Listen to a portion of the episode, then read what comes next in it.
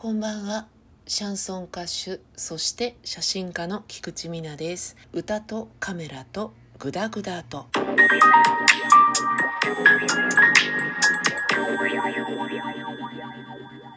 本日はブラック日課クリアで作ったレモンハイボールを飲みながらお届けをしておりますこのねレモンハイボールが美味しいブラック日課ほんとラブって感じで大きなねやつを買いましたよ。何ミリ入ってんのかな？1800ミリですね。1.8リットルということでアル中への道まっしぐらでお送りをしております。私でございます。何言ってんだっていう感じですけれども今日は音楽の話をしようかなと思っております。音楽って言ってもね譜面ですね。楽譜のお話。皆さん楽譜は読めますか？私ね今は頑張ったら読めるかなっていう歌い手でしょっていうね感じなんですけれどもそんな感じです。実はピアノを習って5年以上は経っているんですけどねその前が全く読めなかったんですよ。子供の頃に無理くりピアノを習わされたことがあるので本当に初歩的なものはトーン記号で音符がドなのかソなのか四分音符なのか全音符なのかそのくらいのことは読めますけれどもあとはさっぱり読めないんですね。変な話読めなくたっていいじゃんと思ってたんですよ。ずっとずっと。子供の頃に習わされたピアノが大嫌いでいい印象がないままやめて学校の音楽教育にもいい印象がないままになっていて音楽に目覚めたのがいわゆるサブカルチャー系。っていう音楽のジャンルだったんですよね。今のサブカルみたいな洗練されたものではなくてもっともっと混沌とした鍋叩いて音出してます？とかね。おもちゃの水鉄砲とかの音で音階にもなってないようなノイズですよね。ノイズを出していてそこに変な詩を乗っけて音楽だって言い張ってるようなね。そういうアバンギャルド極まりないものが私の音楽の目覚めだったんです。稚拙だけど混沌としたパワーに惹かれたっていうのもありますしああ自由でいいんだって思って。だって楽譜読めない人たちが作ってる音楽がこんなに面白くて音楽の知識がありますよって言ってる人たちの音楽があんなにつまんないんだったら絶対こっちがいいじゃんって思ってで幸か不幸か歌は歌えたのでボーカルとしている分には楽譜が読めなくても困らなかったです。ただ一緒にユニットを組んでくれたメンバーとかは楽譜が読めたりしたので向こうはね今思うともどかしかっただろうなと思ってちょっとでも勉強する素振りぐらいはすればよかったなっていう後悔は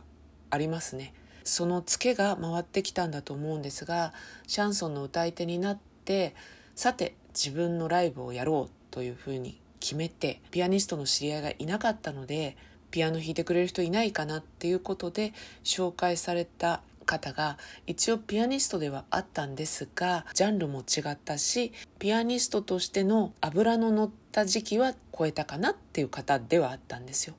でも私は何もわからないので舞い上がってしまって正直言うと不安要素はいっぱいあったんですね。なんだけど自分の方が明らかに知識がないから言ったら失礼なんじゃないかとか私がそう思ってるだけで本当はこれおかしくないんじゃないかとかいろんな思いが交差して結局言えないまんまライブの当日を迎えて結果はもう散々だったんですよ。本当ねあんなに歌うことがきつかった時間はない。お客さんがどんどんどんどん怖い顔になっていく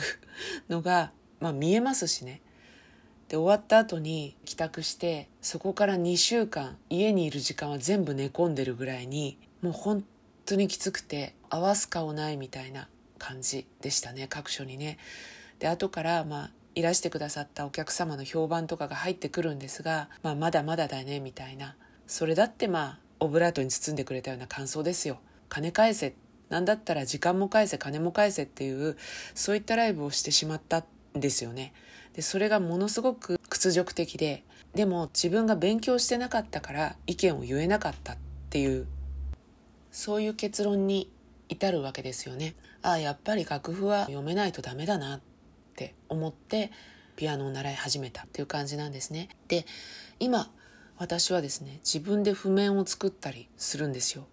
クラシックみたいな精巧な譜面は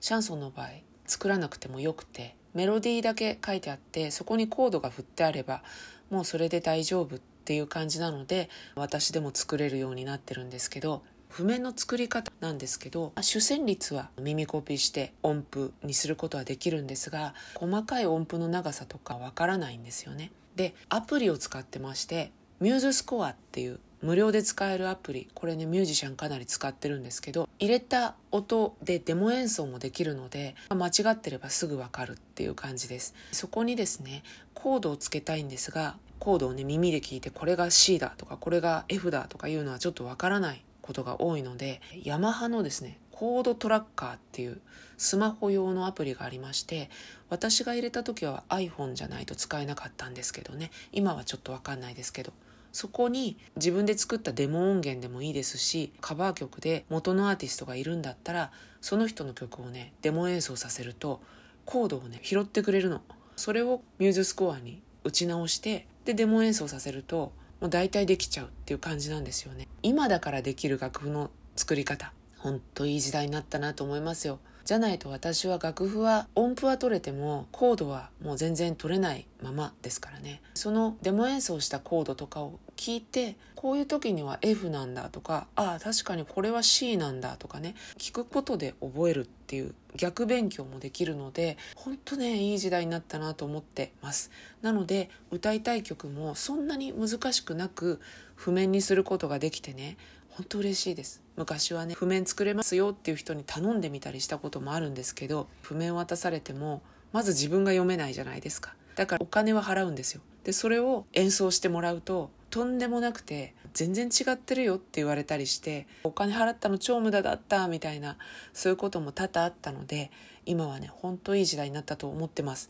もうアプリとかねもうガンガン使ってやったもん勝ちですよって思ってこれからもねそれで作った楽譜をねいっぱいキーを変えたりとかもたやすくできるので声の低い私にはとっても助かる。ミューズスコアとヤマハのコードトラッカーこれを駆使して譜面を作って今日も音楽活動をしているのでした。それでは今日はこの辺で。